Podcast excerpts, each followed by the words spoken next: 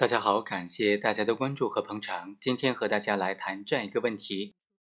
在股权代持的过程当中，如果说显名股东转让这个代持股，在转让时候逃税了，那这些幕后的股东要不要坐牢呢？这些显名的股东要不要坐牢呢？今天通过这个案件和大家简单的来梳理一下。袁某甲以某公司负责人的名义出资一百多万元，获得了这个公司。百分之八的股份，而在这百分之八的股份当中呢，袁某甲是代持了很多人的股份，包括代持吴某的股份百分之三，代持了袁某乙的股份百分之三，代持了王某的股份百分之一，而袁某甲自己呢，只持有百分之零点三的股份。后来，袁某甲就将所有的这些百分之八的股份转让给了其他的人。所获得的股权转让款就分发给了他幕后这些股东，按照比例。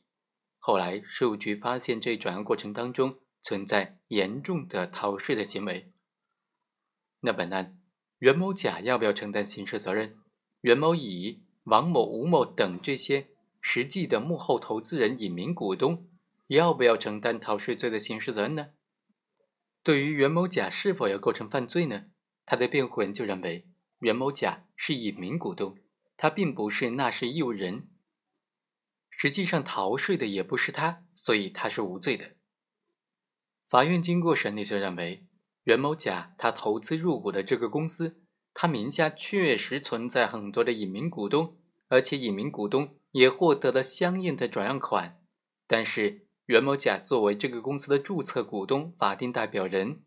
他在转让股权的过程当中。发生的股权转让所得是属于法定的纳税义务人的，而吴某等隐名股东和袁某甲之间是民事法律关系，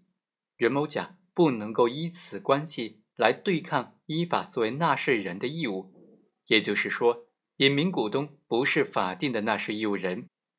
所以对于袁某甲所提出的他不应该承担隐名股东吴某等三人的股权转让的纳税义务的这个辩护意见呢？是不成立的。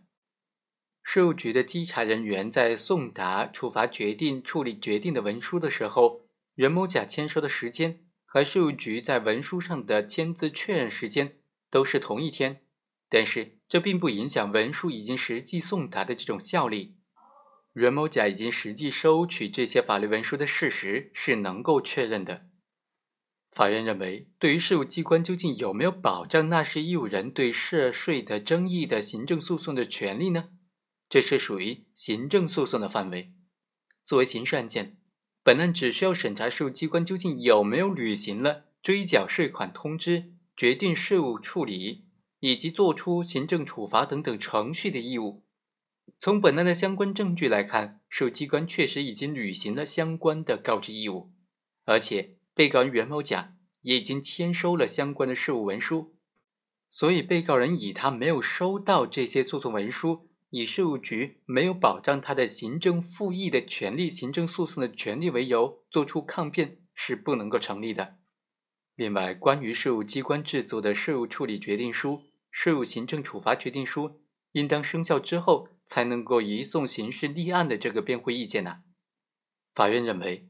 我国刑法规定。纳税义务人采取欺骗或者隐瞒手段，不申报纳税，逃避缴纳税款，而且数额较大，且呢占应缴纳税额百分之十以上的，他的行为就构成逃税罪。但是同时又给予纳税义务人在符合税务机关的依法下达追缴通知之后，纳税人补缴了相应的税款，以及缴纳了这些滞纳金。已经受到了行政处罚之后，就可以不予追究这些逃税义务人的刑事责任了。而在本案当中呢，被告人袁某甲通过不申报纳税，逃避的税款达到一百二十多万元，占到了应缴纳税款百分之一百。经税务机关依法追缴通知之后，没有补缴税款，也没有缴纳滞纳金，也没有受到行政处罚，所以。税务机关可以不等待行政处罚决定的行政复议期限，或者是行政诉讼的诉讼期限届满，就可以移送公安机关进行刑事立案侦查。最终法院判决这个显名股东袁某甲是构成逃税罪的。好，以上就是本期的全部内容，我们下期再会。